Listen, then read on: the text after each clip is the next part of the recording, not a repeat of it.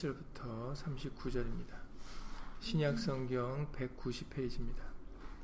신약 성경 190페이지 사도행전 2장 37절부터 39절까지 말씀입니다.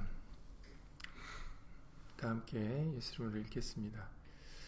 저희가 이 말을 듣고 마음에 찔려 베드로와 다른 사도들에게 물어가로되 형제들아 우리가 어찌할꼬 하거늘 베드로가 가로되 너희가 회개하여 각각 예수 그리스도의 이름으로 세례를 받고 죄 사함을 얻으라. 그리하면 성령을 선물로 받으리니 이 약속은 너희와 너희 자녀와 모든 먼데 사람 곧 주 우리 하나님이 얼마든지 부르시는 자들에게 하신 것이라 하고 아멘. 말씀이 앞서서 잠시 먼저 예수님으로 기도드리시겠습니다. 오늘 금요예배를 맞이하여 우리들 예수 이름으로 모였습니다. 두 세 사람이 내 이름으로 모인 곳에 내가 함께 있으리라 하신 말씀대로 이 시간 진리의 성령으로 우리와 함께하여 주셔서 우리로 하여금 예수의 말씀을 깨닫고 그 말씀을 믿고 의지하여 예수 이름으로 행하는 심령들 될 수 있도록 예수 이름으로 도와주시옵소서. 진리의 성령을 통하여 우리에게 예수님에 대하여 알려주시고 계시오니 예수님 우리들 그 말씀을 진실로 믿음으로 받게 하셔서 믿음으로 더욱 자라게 하셔서 우리로 하여금 진실로 예수 이름의 영광을 돌리는 그런 예수님의 믿음의 후손들이 다 되어줄 수 있도록 예수 이름으로 인도하여 주시옵소서. 함께한 우리들뿐만 아니라 함께하지 못한 믿음의 식구들 인터넷을 통해서 이 시간 함께 예배를 드릴 때 동일한 예수님의 말씀의 깨달음과 은혜로서 예수 이름으로 함께하여 주시옵소서. 주 예수 그리스도 이름으로 감사하며 기도드렸사옵나이다. 아멘. 네, 우리가 주일부터 사도행전 2장 말씀을 알아보고 있는데요.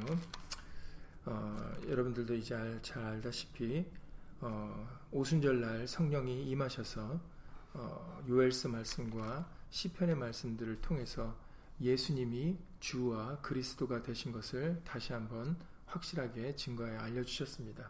사실 예수님이 주와 그리스도가 되신 것은 예수님이 육으로 계실 때도 어, 우리에게 알려주셨던 말씀들인데 그런데 이렇게 만방에 선포를, 선포를 하신 것은 어, 바로 사도행전 2장에 성령이 임하셔서 어, 그렇게 하신 것임을 우리가 알 수가 있습니다.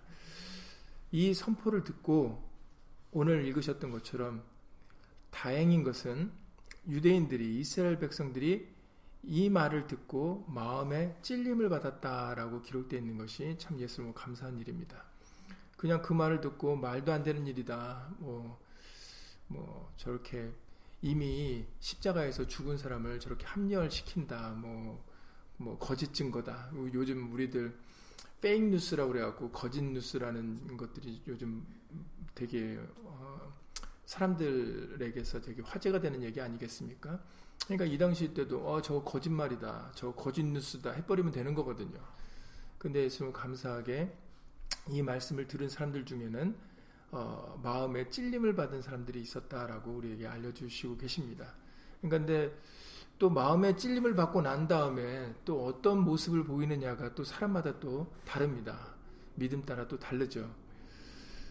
그래서 잘 아시는 대로 음, 여기서는 오늘 말씀을 37절의 말씀을 통해서는 이들이 마음의 찔림을 받았을 때 감사하게도 형제들아 우리가 어찌할꼬 이제 방법을 찾지 않습니까?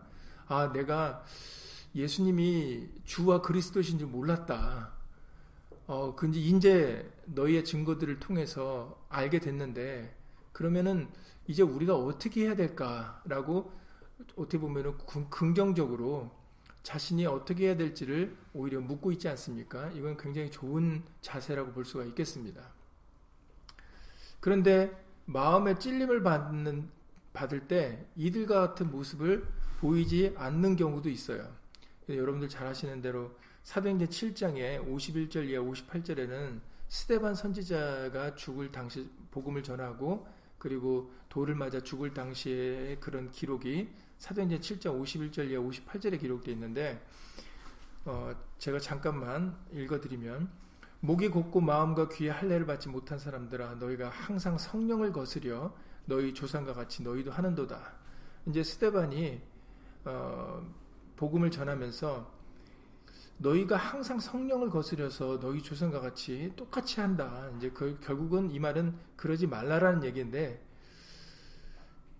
사도 바울이 전한 이 복음을 듣고 54절에 보면 사도행전 7장 54절에 저희가 이 말을 듣고 마음에 찔렸다라고 그 기록이 되어 있거든요. 그런데 마음에 찔린 다음에 그들의 모습은 어떤 모습이냐면 저를 향하여 스테반 선지자를 향하여 이를 갈거늘이라고 기록되어 있다라는 거죠.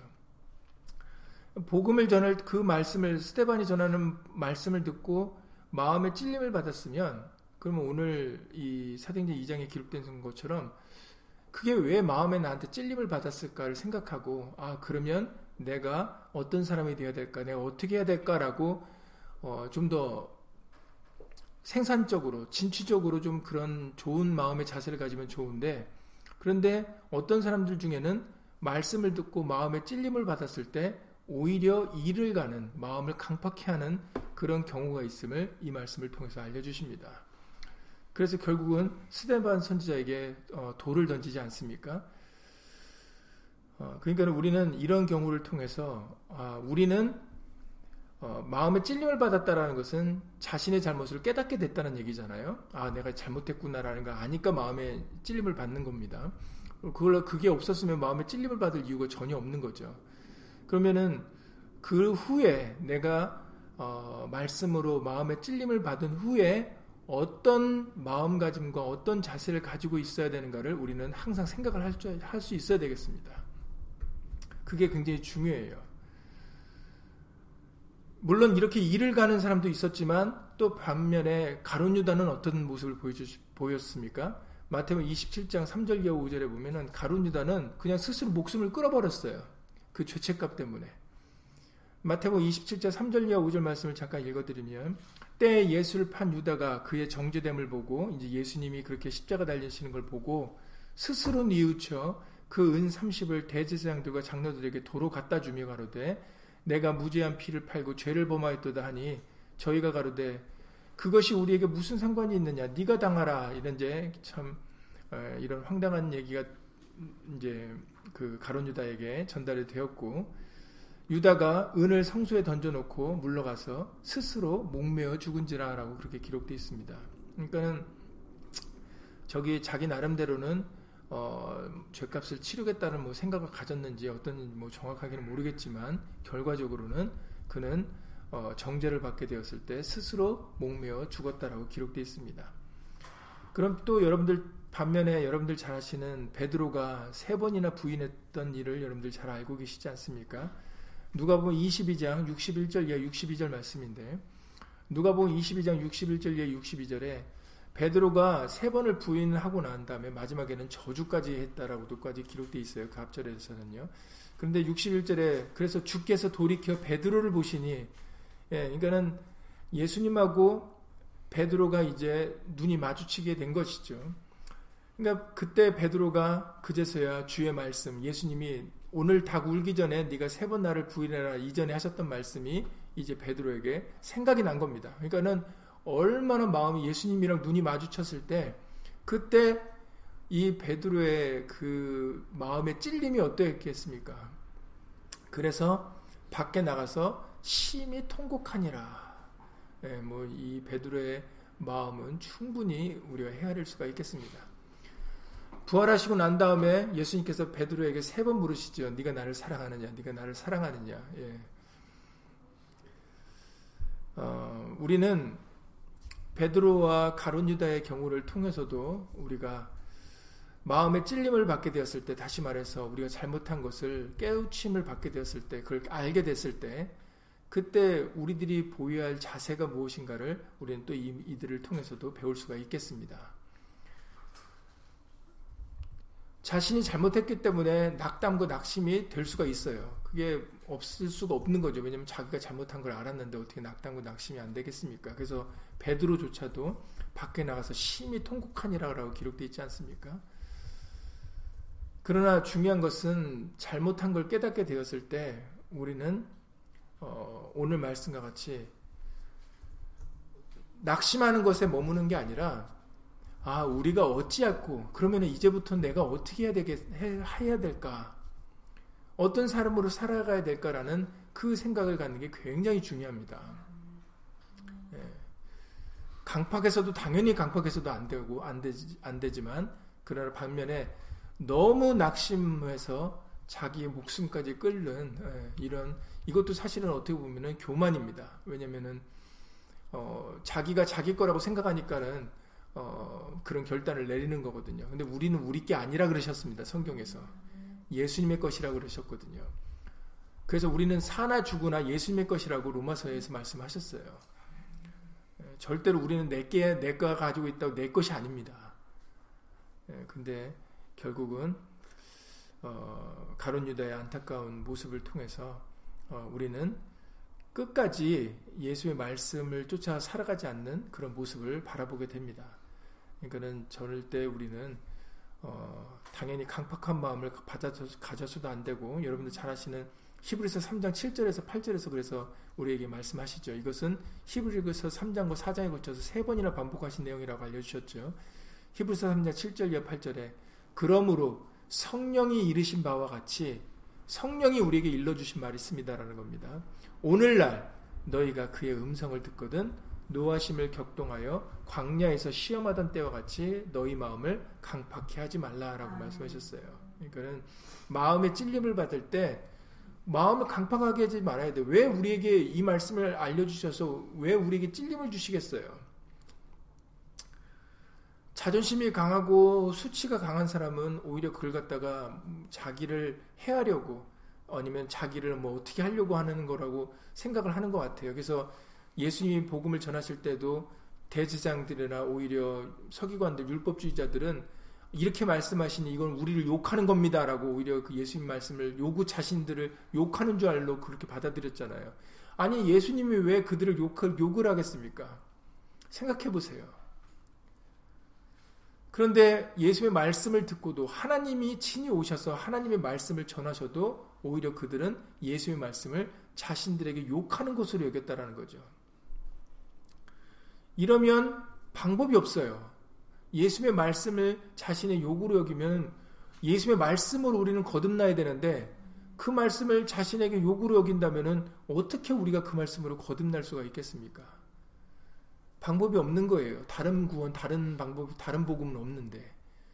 그러니까는 그래서 우리에게 히브리서 3장과 4장에서 세 번이나 반복하신 말씀이 이것이 성령이 이르신 건데 오늘날 너희가 그의 음성을 듣거든 노하심을 격동하여 광야에서 시험하던 때같이 너희 마음을 강팍해 하지 말라. 그래서 좋은 땅은 어떤 땅이라고요? 길가밭도 좋은 땅이 아니죠. 돌자밭도 좋은 땅이 아닙니다. 가시밭도 좋은 땅이 아닙니다.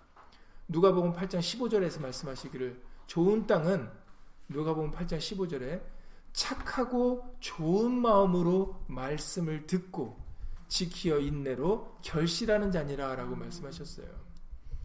착하고 좋은 마음으로 말씀을 듣는다라는 것은 무슨 뭐 말씀이겠습니까? 예, 자기를 겸손히 낮추는 거죠. 말씀이 옳다고 자기를 낮추는 것입니다. 그런 자들이 희망이 있고 소망이 있어요. 그래서 오늘도 그래 그런 자들에게 성령을 선물로 받을 수 있다라고 말씀을 해주고 계시고 있지 않습니까? 그래서 잠언 28장 13절에서 말씀하십니다. 잠언 28장 13절에 자기의 죄를 숨기는 자는 형통치 못하나 죄를 자복하고 버리는 자는 불쌍히 여김을 받으리라 라고 말씀하셨어요. 그러니까는 불쌍히 여김을 받을 수 있는 자, 국률이 여기고 다시 예수님의 은혜를 받을 수 있는 자는 예수의 말씀 앞에 자기를 낮추는 자입니다. 예수의 말씀에 귀를 기울이고 들을 수 있는 사람, 그런 마음을 가지고 있는 사람이 바로 어, 국률이 여김을 받을 수 있는 자이고 성령을 돌이켜서 회개하여 성령을 선물로 받을 수 있는 자인 것을 오늘 우리에게 말씀을 통해서 알려주고 계세요. 그러니까 여러분들이 마음의 찔림을 받게 되었을 때 우리는 우리는 어떤 사람이 되어야 되는가? 강팍해서도 안 되고 너무 낙심해서도 안 되고 우리는 어, 자신의 죄를 깨닫고 중요한 것은 알려주셨으면 돌이켜 회개하는 게 중요한 거예요. 우리에게 돌이키라고 알려주신 거니까. 우리를 정죄하고 알려주시는 게 아니에요. 심판은 예수님 오셨을 때 이루어지는 거거든요. 아직 예수님 오시기 전이기 때문에 이것은 아까 베드로서 3장 9절에서 설명해 주셨잖아요. 베드로 3장 9절에 어떤 사람들은 말세다 말세다 하면서 아직까지 말세 말세인데 뭐 보이는 징조가 없다라고 조롱을 하지만 왜 지금 늦이 우리가 생각하기에 늦는 것처럼 생각된다고요? 베드로서 3장 9절에서 말씀하시기를 지금 참고 기다리신다라는 거예요. 지금 결코 더딘 게 아니다라는 거죠. 참고 기다리시는데 무엇 때문에 참고 기다리세요? 한 사람이라도 더 회개하려고 돌이키게 하려고 지금 기다리신다라는 거거든요. 그러니까 지금 우리에게는 돌이킬 수 있는 회개할 수 있는 기회 시간을 갖고 있는 겁니다. 그러니까는 지금 그걸 알아야 돼요. 지금 우리를 말씀을 알려주신 것은 우리를 정죄하려고 심판하려고 알려주시는 게 아니에요. 여러분들이 그걸 아셔야 우리가 그 말씀을 듣고 좋은 마음으로 받을 수가 있는 거예요. 그게 아니라 아 나를 정죄하고 나 욕하려나 보다 이렇게 받아들이면은 방법이 없어요. 왜 그러겠습니까, 예수님이? 그 우리를 욕해서 뭐가 나온다고? 무엇 때문에? 여러분들 목적으로 한번 생각해 보세요. 왜 욕을, 왜 자신에게 이 말씀으로 나를 욕한다고 왜 생각을 하세요? 그러니까는 그냥 자기가 기분이 나쁜 겁니다. 그리고 자기가 기분이 나쁜 게 싫은 거예요. 이렇게 자기 중심적이 되어서는 절대로 어, 회개할 수 있는, 자복할 수 있는 그런 어떻게 보면 기회가 주어지기가 힘들 수밖에 없습니다. 그러니까는 예수 이름으로 우리에는 지금 우리에게는 회개할 수 있는 기회를 주고 계시는 거예요. 말씀으로. 그러니까는 예수 이름으로 우리는 그 니고데모에게 예수님께서 하셨던 말씀 같이 어, 거듭날 수 있는 예수의 말씀을 통하여 다시 한번 돌이키고 다시 태어날 수 있는 그런 은혜를 받아 누리는 저 여러분들이 될 수 있기를 예수님으로 간절히 기도를 드립니다. 어찌할꼬 하니까는 그 다음에 베드로를 통해서 성령으로 답을 해주시잖아요. 벌써 자세가 우리가 어떻게 할꼬 하니까 그러니까는 베드로가 가로대라고 해서 성령이 답을 해주시는 거거든요. 궁금해하니까 바꾸고 싶으니까 이게 은혜 은혜라는 겁니다. 말씀을 들을 수 있는 게 은혜거든요. 그래서 어떤 말씀을 해주십니까? 너희가 회개하여 각각 예수 그리스도 이름으로 세례를 받고 죄사함을 얻으면 된다라고 얘기를 해주잖아요. 예, 이게 끝이다. 너희가 예수님을 십자가에 못 박았으니까 이제 너희 큰일 났다. 너희 이제 끝장이야. 너 죽었어. 끝이야. 지금 이렇게 얘기를 합니까? 아니잖아요. 예수님을 십자가에 못 박은 유대인들에게도 우리가 어떻게 할고 하니까 답을 주시잖아요. 너 이제 끝났어. 너희들 이제 너 두고 봐. 기다려 봐. 너희는 그냥 끝장이야. 심판이야. 이러지 않았다라는 얘기죠. 왜냐하면 베드로후서 3장 9절에 말씀하셨던 것처럼 하나님의 근본 마음은 심판이 아니라 구원이시거든요. 그렇기 때문에 우리에게 애가, 애가 예레미야 애가 3장에서 말씀하셨던 내용인데 본심이라고 말씀하셨어요. 하나님의 본심은 우리가 막 심판받고 고난당하고 고통받는 게 본심이 아니다 그러셨어요. 그러니까는 우리에게 말씀을 들려주시는 것은 절대로 우리를 욕을 하시려고 하고 우리를 정죄하려고 하시는 게 아니라 우리에게 돌이킬 수 있는 기회를 허락해 주시고 그것 때문에 성령을 이 땅에 보내주신 겁니다. 그래서 성령을 보내주셔서 말씀을 생각나게 해주시고 가르치게 해주셔서 누구든지 예수 이름을 불러 구원을 얻을 수 있게 하시려고 성령을 보내주신 거예요.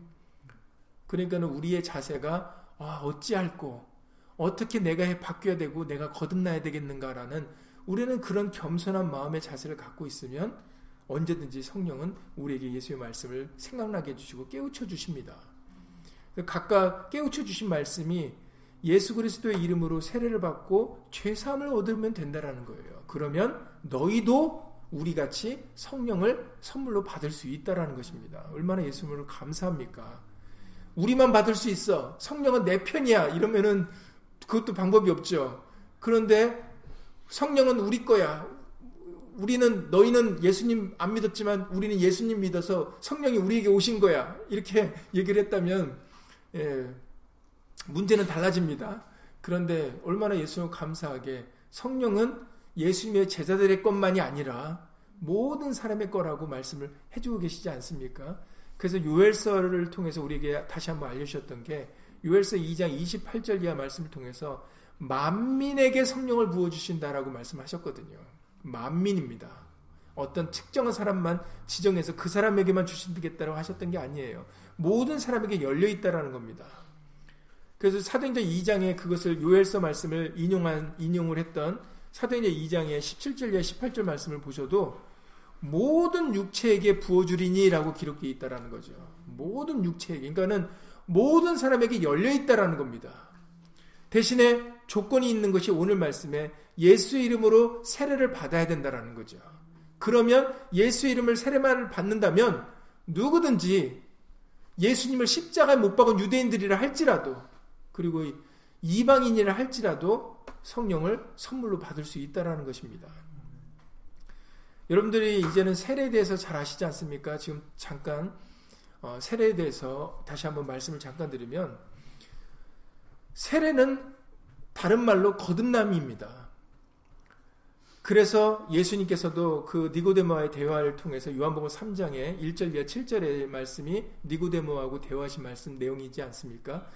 요한복음 3장 3절부터 7절을 제가 예수님으로 읽어드리면 예수께서 대답하여 가라사대 니고데모에게 대답하시기를 진실로 진실로 내게 이르노니 사람이 거듭나지 아니하면 하나님 나라를 볼 수 없느니라 라고 말씀하셨어요. 그랬더니 니고데모가 이 말씀을 듣고 어 그러면 사람이 늙으면 어떻게 날 수 있었나이까? 이제 이 니고데모는 다시 거듭난다니까 다시 태어나야 된다고 하는 하니까 이거를 늙은 사람은 그러면 어떻게 다시 태어날 수가 있습니까라고 늙은 사람은 이제 구제불능 아닙니까? 이제 이런 뜻으로 이걸로 받아들인 거죠. 이미 나이가 들었는데 언니 어떻게 거듭난다는 게 가능합니까?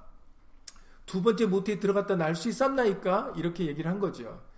예수께서 대답하시되 진실로 진실로 내게 이르노니 벌써 진실로 진실로면 강조 사항인데 그걸 지금 계속 반복해서 말씀하시고 계십니다.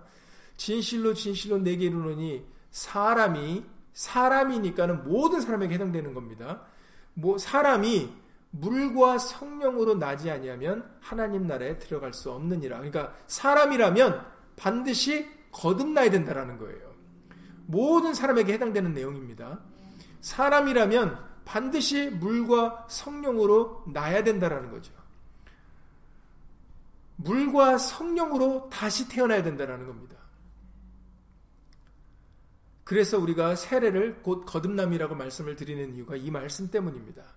육으로 난 것은 육이요 성령으로 난 것은 영이니 내가 네게 거듭나야겠다는 말을 기이 여기지 말라. 이에 이상하게 생각하지 말라라는 거죠. 우리가 하나님 나라에 들어가려면 구원을 얻으려면 우리는 거듭남이라는 것이 우리에게 선행되어져야 된다는 거예요. 사람이라면 모든 사람에게 해당되는 내용입니다.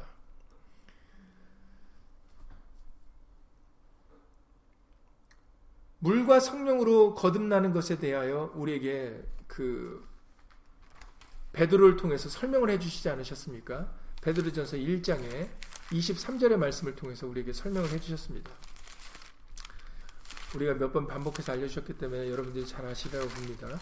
베드로전서 1장 23절의 말씀을 통하여 너희가 거듭난 것이 썩어질 씨로 된 것이 아니라 너희가 거듭난 것이 썩어질 씨로 된 것이 아니요 썩지 아니할 씨로 된 것이니 하나님의 살아있고 항상 있는 말씀으로 되었느니라 해서 바로 우리의 거듭남이 말씀으로 되어져야 된다라고 알려주고 계세요. 그렇죠. 성령이 오셔서 진리를 가르쳐 주시기 때문에 우리에게 말씀을 통하여 복음을 통하여 우리로 다시 태어날 수 있는 그 일을 하게 해 주신다라는 겁니다. 우리가 할 수 받을 수 있다라는 것이죠. 골로새서 2장 12절에 설에 대해 설명하신 것을 여러분들 잘 아시라고 봅니다. 골로새서 2장 12절에서 말씀하시기를 너희가 세례로 그리스도와 함께 장사한 바 되고 또 죽은 자들 가운데서 그를 일으키신 하나님의 역사를 믿음으로 말미암아 그 안에서 함께 일으키심을 받았느니라. 그러니까 예수님과 함께 죽고 예수님과 함께 다시 사는 것이 세례라고 말씀을 해주셨어요. 근데 이것은 물 속에 들어갔다 나오는 게 아니라 그러셨죠. 물 속에 100번 들어갔다 나와도 안 바뀝니다. 물과 성령으로라는 것은 아까 지금 베드로전서 1장의 말씀같이 너희가 거듭난 것이 썩어질 씨로 된 것이 아니라 썩지 아니할 씨, 곧 하나님의 말씀이다. 이 말씀은 항상 살아있다. 이것을 그래서 히브리서 4장의 12절에서는 말씀은 살아있어 운동력이 있다. 좌우의 날선 어떤 것보다도 더 예리하다. 우리에게 이렇게 말씀해 주셨잖아요. 항상 살아있는 예수의 말씀으로 우리가 다시 태어날 수 있다라는 거예요. 우리의 옛사람이 죽고 새 사람으로 말씀을 따르는 사람으로 우리는 다시 태어난다라는 것을 세례로 말씀하신 겁니다. 그래서 갈라디아서 2장 20절에 사도 바울이 말하기를 고백을 믿음의 고백을 드리잖아요. 갈라디아서 2장 20절에 내가 그리스도와 함께 십자가에 못 박혔나니 실제로는 여러분들 두 강도가 모두 못 박혔지 바울이 못 박힌 게 아니잖아요. 그런데도 사도 바울이 내가 그리스도와 함께 십자가에 못 박혔다라는 것은 아 이거는 정말 십자가가 아니구나라는 것을 알 수가 있는 것 있는 것이죠. 세례에 대해서 지금 얘기를 하고 있는 겁니다. 이제는 다시 말해서 내가 십자가에 못 박힌 것은 육, 내 육체가 진짜로 십자가에 못 박힌 게 아니라 내 옛사람이 못 박힌 거다라는 거죠. 그런즉 이제는 내가 산 것이 아니요 오직 내 안에 그리스도께서 사신 것이라. 이제 내가 육체 가운데 사는 것은 나를 사랑하사 나를 위하여 자기 몸을 버리신 하나님의 아들을 믿는 믿음 안에서 사는 것이라 그러셨잖아요.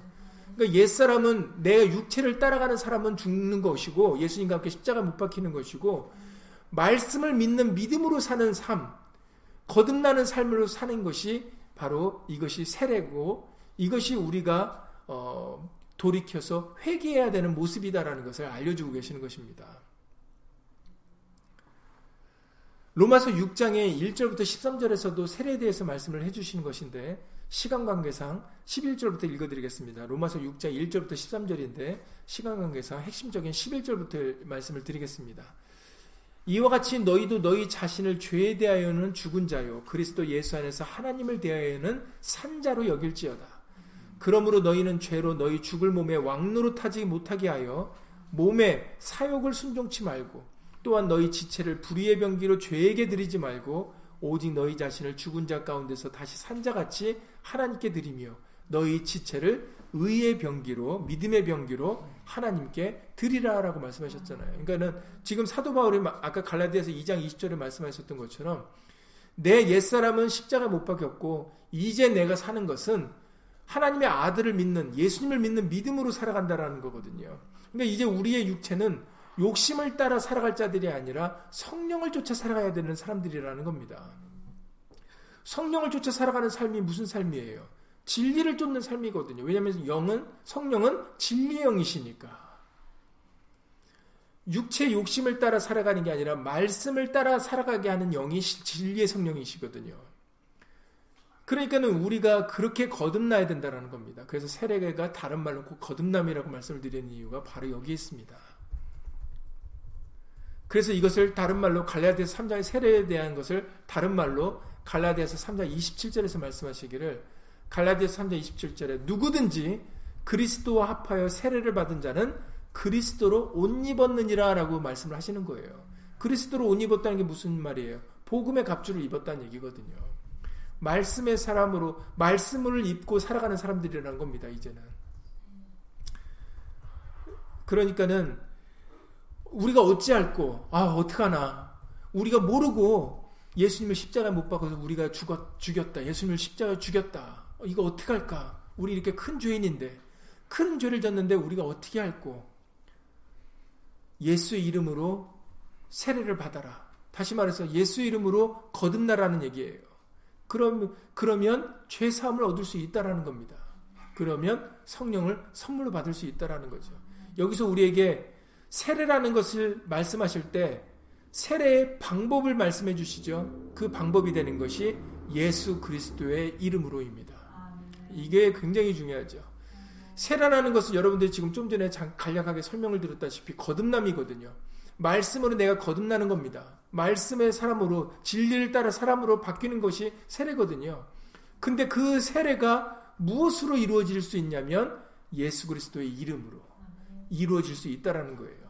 이것이 예수님이 승천하시기 직전에 제자들에게 명령으로 하신 말씀이죠. 마태복음의 끝장의 말씀을 통해서 너희는 각 나라와 족속으로 제자를 삼으라고 말씀하셨잖아요. 그러면서 아버지 아들과 성령의 이름으로 세례를 주라라고 말씀을 하셨습니다.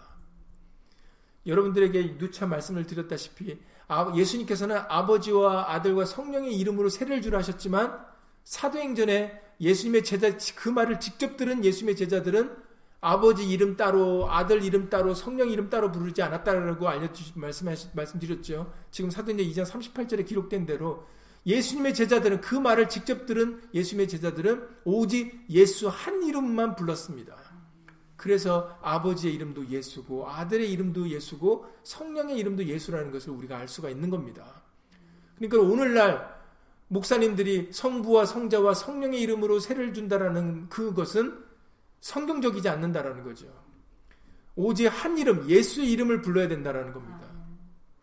세례는 예수 이름으로 이루어져야 되는 거예요. 예수 이름으로 세례가 이루어지지 않으면 그것은 죄사함을 받을 수가 없습니다. 이것을 사도행전의 10장에서 잘 하시는 대로 사도행전 10장의 43절 이하의 46절까지 말씀을 통해서 우리에게 알려주셨습니다.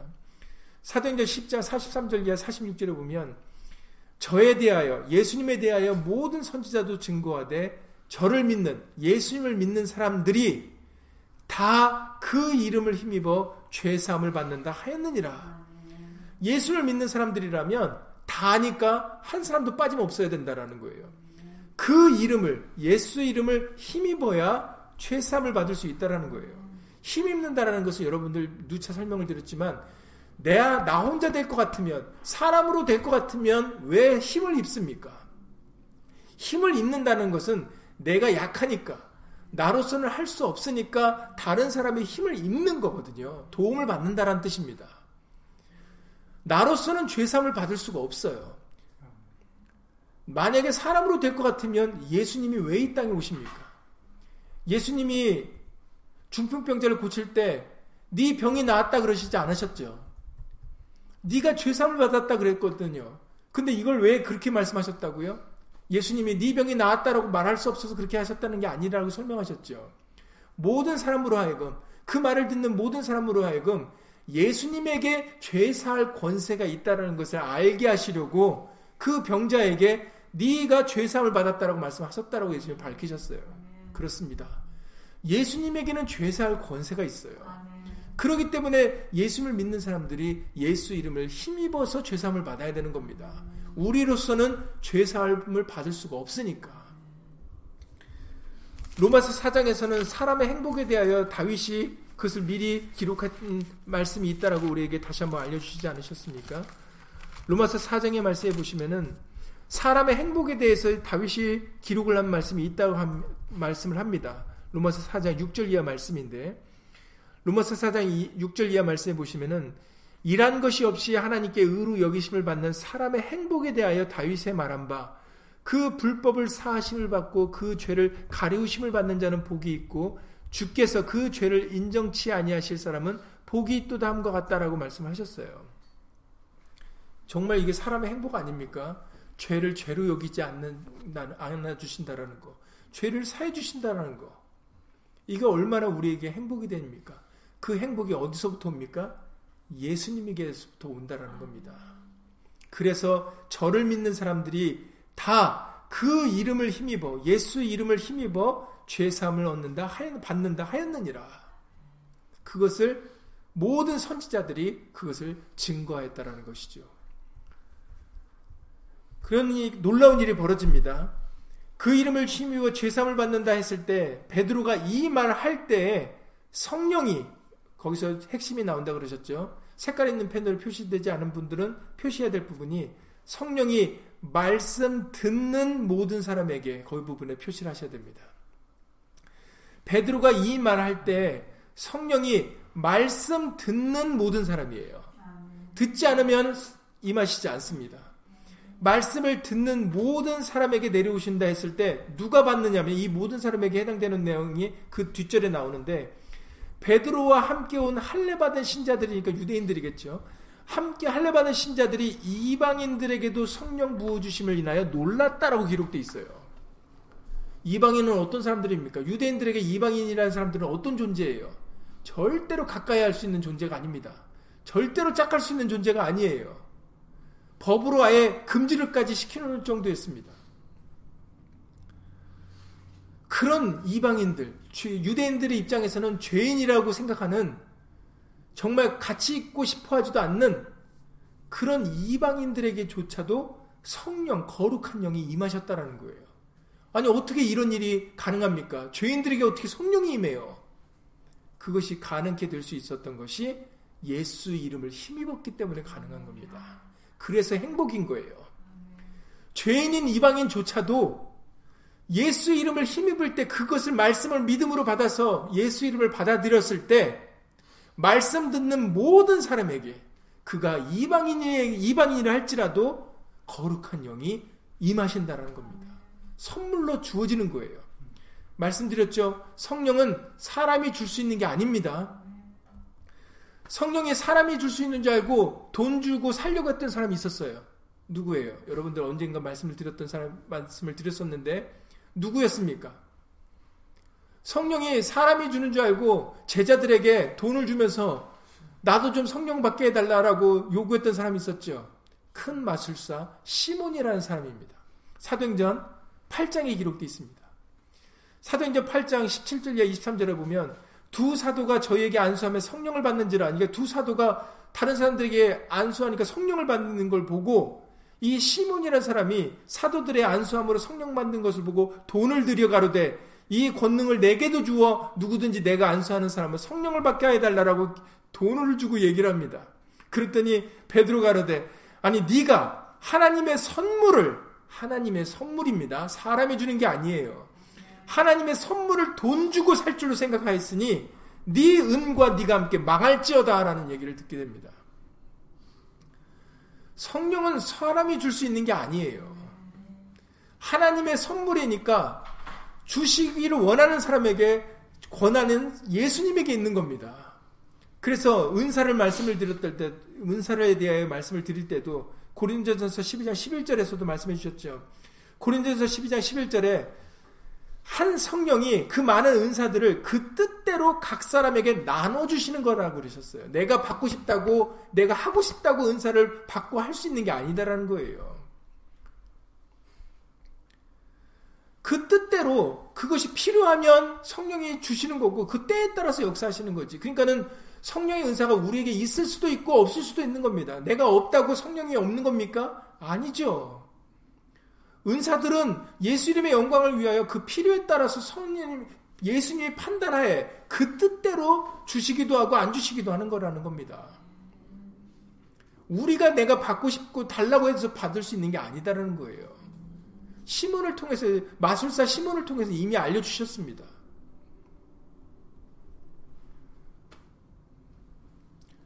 그런데 그거 말씀이 이러한데 방언해야 돼. 방언해 방언 은사 달라고 구해. 구하면 구하면 돼. 그냥 아무 때나 구하면 주신다라는 말씀을 붙여가지고 이런 말씀이 있는데도 불구하고 그냥 내가 달란다고 그게 성령 은사가 내게 주어지는 게 아닌 것인데도 우리는 잘못된 기도와 간구를 드릴 때가 너무나도 많았다라는 것이죠. 잘못 생각할 때가 너무나도 많았습니다. 성령의 은사는 성령은 선물입니다. 그래서 오늘 사도행전의 2장의 말씀에서도 성령을 선물로 받는다라고 말씀해 주셨어요. 뭐가 선행되어지면 예수의 이름으로 우리가 말씀으로 거듭나게 되어지면 내가 받고 싶지 받고 싶다고 하지 않아도 성령을 선물로 주신다라는 겁니다. 선물이기 때문에. 선물은 어떨 때 우리가 여러분들 어떤 사람에게 선물을 주기를 원하세요? 아, 내가 저 사람 선물 주고 싶다. 선물은 억지나 강요로 주는 게 아니죠. 그냥 마음에서 우러나와서 하고 싶어서 하는 겁니다. 그러면 예수님이 우리에게 선물 주시고자 하는 중심과 모습이 우리가 되어지면 그러면은 누가 막아도 막을 수 있는 게 아니에요. 예수님이 주시고자 하면 주어지는 겁니다. 그러니 유대인들은 이방인이 싫잖아요. 이방인이 잘 되는 걸 축복받는 걸 이해할 수는 없는 존재들입니다. 근데 유대인들이 왜 놀랐다고요? 하나님이 선물을 이방인에게도 성령을 선물로 주시더라는 겁니다. 유대인들이 원하든 원치 않든 예수님이 원하시니까 이방인들도 받잖아요. 유대인들조차도 예수님을 십자가에 못 박아 죽인 유대인들조차도 우리가 어찌 알고 그랬더니 너희가 각각 각각이니까는 개별적입니다. 뭉뚱그려서 함께 있어서 받는 게 아니다라는 거예요. 각자가 예수 이름으로 예수 이름을 위하여 살고자 하는 예수 이름으로 말씀을 경외하는 심령이 되어지면 그러면 각각 예수님이 각 사람 위에 성령 오순절날 각 사람 위에 임했다는 것처럼 각자에게 예수님이 성령을 선물로 주신다라는 겁니다. 그래서 예수 이름이 중요하다라는 거예요. 우리가 왜 무엇을 하든지 말해나 이래나 다 주 예수 이름으로 해야 되는가? 왜냐하면 그게 성령과 함께 동행하는 길이기 때문입니다. 성령의 선물로 받는다는 것은 결국은 성령과 함께 살아가는 영의 사람이 된다라는 거거든요. 우리가 영의 사람이 되는 것 유일한 방법은 예수 이름이 아니고서는 불가능한 일입니다. 천하 인간의 구원 얻을 만한 다른 이름을 주신 일이 없습니다. 그러셨어요. 우리에게는 방법이 여러 가지가 있는 게 아닙니다. 단 하나의 방법밖에 없어요. 그래서 우리가 우리의 주 대신 예수의 이름으로 우리가 살아가려고 하는 이유가 그래야 성령의 인도하심을 받고 우리가 진리를 쫓아 살아갈 수가 있기 때문입니다. 세례는 예수 이름으로 받는 겁니다. 예수 이름을 위할 때 우리가 진리의 말씀으로 거듭나야지는 그런 은혜를 받을 수가 있게 되어지는 것입니다. 그래서 이제 너무나도 놀라운 것은 시간이 다 됐기 때문에 이제 잠깐 마무리를 짓도록 하겠습니다. 만민에게 39절에 오늘 말씀에 사도행전 2장의 말씀을 다시 보면 이방인에게도 성령을 보여주신 것을 이제 우리가 사도행전에 10장에서 보셨으니까 다시 한번 사도행전 2장 39절로 돌아와서 이 약속은 너희와 성령을 선물로 주시겠다라는 이 약속은 너희와 너희 자녀와 모든 먼데 사람 곧 주 우리 하나님이 얼마든지 부르시는 자들에게 하신 것이라. 그러니까는 누구에게나 열려 있다라는 겁니다. 누구든지 이 약속은 어떤 구약에서는 유대인만이라고 했잖아요. 이스라엘 민족에게만이지만 그러나 복음에 와서는 이게 왜 말씀 신약의 말씀을 새 언약을 복음이라고 부르는 이유는 특정인에게 국한되지 않고 한정되어 있지 않다라는 거예요. 그래서 누구든지 주의 이름, 예수 이름을 부르는 자는 구원 얻으리라는 요엘서 2장의 말씀을 들려주셨던 것처럼 누구에게나 이 약속은 어, 적용된다라는 겁니다. 그래서 예수님은 은혜라고 말하는 거예요. 예수님이 이 땅에 뭘 갖고 오셨다고요? 은혜와 진리를 가지고 오셨다 그러셨어요. 율법에는 은혜가 없어요. 율법에는 은혜가 없지만 그러나 새 언약 신약에는 복음에는 은혜가 있기 때문에 정말 우리가 복된 소식이라고 하는 겁니다. 이 약속은 모두에게 열려 있어요. 그러니까 중요한 것은 우리가 예수 이름으로 세례를 받는 사람만 되어지면 그러면 모두에게 열려 있는 이 약속이 우리에게 임하여서 우리도 영의 사람으로 살 수 있다라는 거죠. 그래서 누구든지 예수 이름을 부르는 자가 구원을 얻으리라는 말씀을 이루어 주시는 것입니다. 그러니 여러분 어, 다시 한번 2019년 오순절 성령 강림절을 맞이해서 우리 모두가 다 예수 이름으로 성령의 사람이 되어야 됩니다. 우리에게 성령을 부어 주시려고 이렇게 정말 사도행전 2장에 예수님의 제자들로부터 해서 친히 하나님의 약속하신 것을 이루어 주신 것을 우리에게 알려 주신 거예요. 이것이 제자들에게만이 아니라 바로 우리 모두에게 열려 있다라는 것. 유대인들에게만이 아니라 이방인에게도 열려 있다라는 것을 사도행전의 말씀을 통해서 우리에게 알려주고 계신 것입니다. 그러니 이것이 우리에게도 열려진 기회예요. 그러니 예수 이름으로 중요한 것은 우리가 예수 이름으로 돌이키는 것이 중요합니다. 이제 우리는 죽으나 사나 예수님의 것이에요. 그래서 말하나 이래나 다 우리가 예수 이름의 영광을 위하여 살고자 하는 그 마음과 그 중심을 가지고 있다면은 그 경외하는 마음이 있다면 그러면 우리는 진리의 성령의 인도함을 받아 진리 가운데로 어, 걸어가는 그런 놀라운 은혜를 체험하게 될 것입니다. 그러니 예수 이름으로 우리에게도 지금까지 오늘 말씀을 우리에게 들려주시고 끝까지 끊임없이 우리에게 진리로서 깨우쳐 주시는 이유는 우리가 예수 이름을 걸고 예수 이름을 위하고자 살아가고자 하는 그 마음과 중심이 되어진 모습을 통하여 예수님이 은혜로 베풀어 주시는 것입니다. 사람이 받을 수 있고 사람의 내 원한다고 되어지는 게 아니에요. 선물이기 때문에 값없이 예수님의 은혜로 주어지는 것입니다. 그러니 우리는 끝까지 예수 이름을 위해 살아가는 것이 무엇보다도 중요하다 하겠습니다. 그래서 예수님이 최후의 만찬 때 제자들에게 그 방법을 선물로 주셨던 거예요. 지금까지는 너희가 내 이름으로 하지 않았으나 구하지 않았으나 구하라. 그리하면 받으리니 너희 기쁨이 충만하리라라고 말씀하셨던 거예요. 그러니까 제자들은 육으로 예수님과 함께 계시지 않아도 그들에게는 예수 이름으로 성령이 역사하신 것을 믿음으로 확신하였기 때문에 그래서 그들이 예수 이름을 부를 때마다 예수님이 역사해 주신다라는 그 믿음으로 기쁨으로 살 수 있었던 것입니다. 그러니 우리들도 그 기쁨이 우리에게 있어요. 그 행복이 우리에게 있습니다. 그러니 결코 이 세상의 것 때문에 낙심하거나 낙담하지 마시고 오늘 말씀같이 우리는 적극적인 믿음 어떻게 하면 우리가 더 예수의 은혜를 살 수 있을까? 우리에게는 기회가 있는 거예요. 이미 끝난 게 아닙니다. 그러니까는 예수 이름으로 우리에게 주어지는 이 놀라운 성령의 은혜 가운데 선물 가운데 우리는 약속의 자녀로 우리가 얼마 전에 약속의 자녀라는 말씀을 들려주시지 않으셨습니까?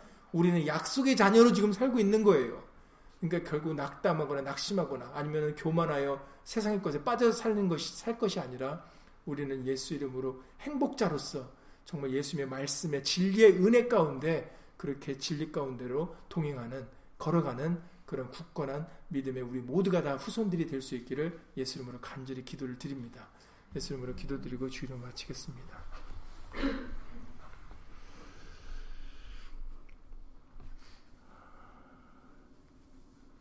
우리에게 약속의 자녀라 말씀해 주시고 하나님께서는 그 하신 약속대로 우리에게 친히 이루어 주고 계심을 성경을 통하여 다시 한번 우리에게 확신시켜 주신 것을 주 예수 그리스도 이름으로 감사를 돌렸나이다.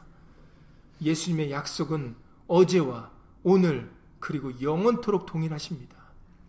오순절날 첫 열매로 예수님의 제자들을 삼으셨던 것처럼 그리고 그 말씀이 그 약속이 유대인에게뿐만 아니라 예수님의 제자들에게만이 아니라 이방인에게도 그 은혜가 허락된 것처럼 그래 오늘까지 우리까지도 역사되어 주는 줄을 예수로 믿습니다. 지금도 오늘날도 예수님의 말씀은 약속대로 이루어지고 있습니다.